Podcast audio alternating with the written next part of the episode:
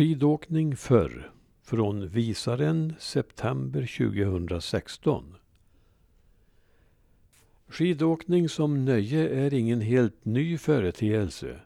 Både Gustav Skröder och Llewellyn Lloyd, storjägare och folklivsskildrare, har berättat om hur finnarna i de värmländska storskogarna på 1800-talet åkte skidor både för nyttans och nöjets skull.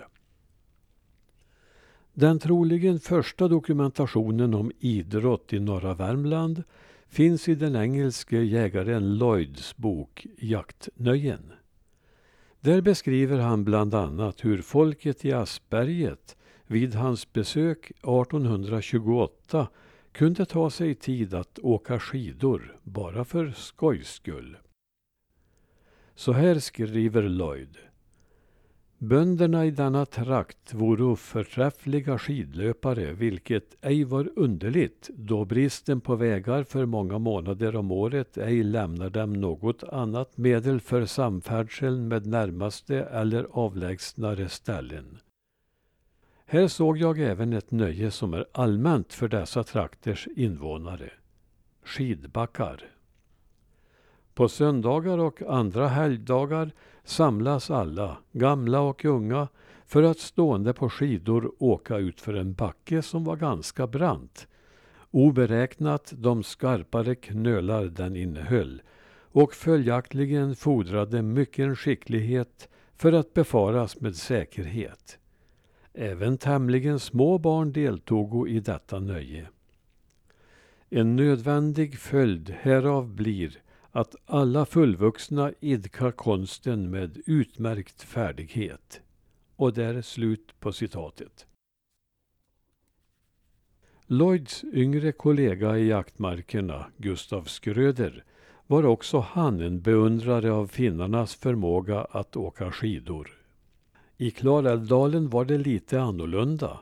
Så här skriver Skröder om sina iakttagelser från mitten av 1800-talet i en timmermärkares minnen.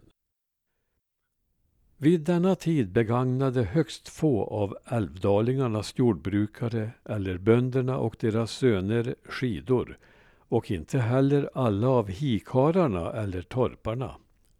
De nöjde sig med de anspråkslösa skarbågarna, trugorna, då de arbetade med timmerhuggning eller drogo sina kälkar, lastade med foder eller ved nedför bergen. En förändring försiggick dock den tid jag vistades i Dalby.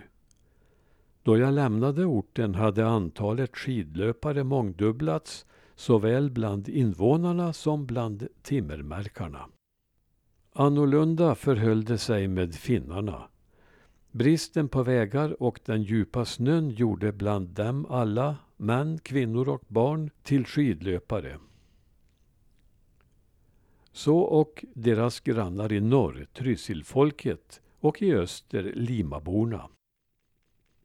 Av alla de andra skidlöpande befolkningar jag sammanträffat med, östdalkarar, jämtar och lappar, kunna inga med framgång tävla med Trysilbon, finnar och västerdalsfolket, liksom ej heller i skicklighet att förfärdiga skidor.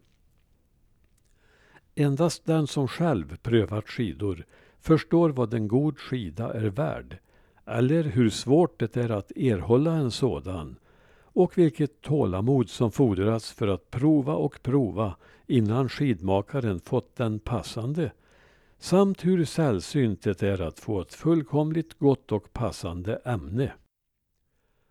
Också lämnar den skidlöpare som tillika är jägare icke gärna, knappast för något pris, ifrån sig en sådan skida. Hjälpliga skidor är dock tämligen lätt att anskaffa. Och där slutar Skröders citat. De skidor som brukades har inte mycket gemensamt med dem vi idag glider fram på i välpreparerade spår. 1800-talets skidlöpare använde sig av en lång löpskida och en något kortare, den så kallade anduren som var skinnskodd. Detta var enligt författaren det vanliga i norra Värmland liksom i Trysil och Lima Transtrandsområdet. I lappmarkerna var det dock annorlunda, för det lämpade sig bäst kortare, bredare och något mindre spänstiga skidor. I de östra delarna av Sverige, från Orsa, Älvdalen och österut, användes två skidor av samma längd och dessa kallades i Dalarna för finnskidor. Ett annat namn på dessa lika långa skidor var Västerbottensskidor.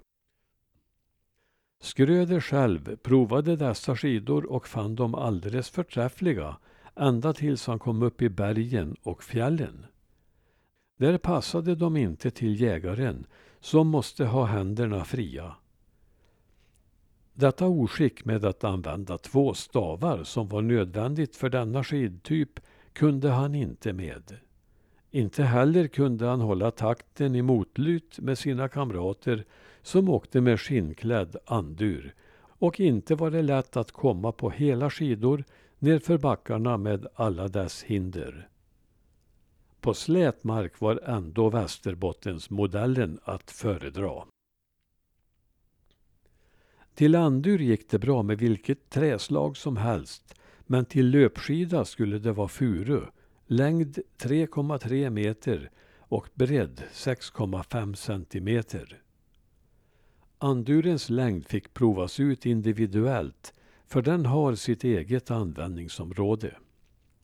Först och främst skulle man sparka på sig med den, därav hårbeklädnaden. Men den skulle också bära skidåkarens tyngd då han landade efter ett hopp. Björktelningar eller läderremmar användes som bindsle. Staven skulle förses med en klinga ner till och vara så lång att den räckte över axeln. Men en stav räckte. Ämnet till löpskidan skulle enligt Skröder vara fura, formad på ett lämpligt sätt. En senare tids skidmakare, Harald Henriksson från Bograngen, berättade att han använde björk i de hundratalet skidor han tillverkade. Glasbjörk skulle det vara. Då var vi framme i en annan tid, 1930-tal, och skidorna var numera lika långa. Det första skidparet Harald tillverkade var 6 cm breda och 8 fot, alltså cirka 2,4 meter långa. Sedan köpte han ett par Sandströmsskidor som fick stå modell för fortsatt tillverkning. Otto Engström i Norra Finnskoga var en av pionjärerna i det organiserade tävlandet i den bygden på tidigt 1900-tal. Han berättade att man genom tävlingarna fick viktiga impulser från norrmännen. Man lärde sig att använda riktig skidvalla och man gick över till att använda kortare skidor istället för de niofotare som var vanliga. Så kom de fabriksgjorda träskidorna som smidiga alternativ. Men ingen kunde ha drömt om de lätta plast och glasfiberskidorna som skulle komma eller om de pistade och skoteruppkörda skidspåren. Bara ett drygt århundrade från andurens tid.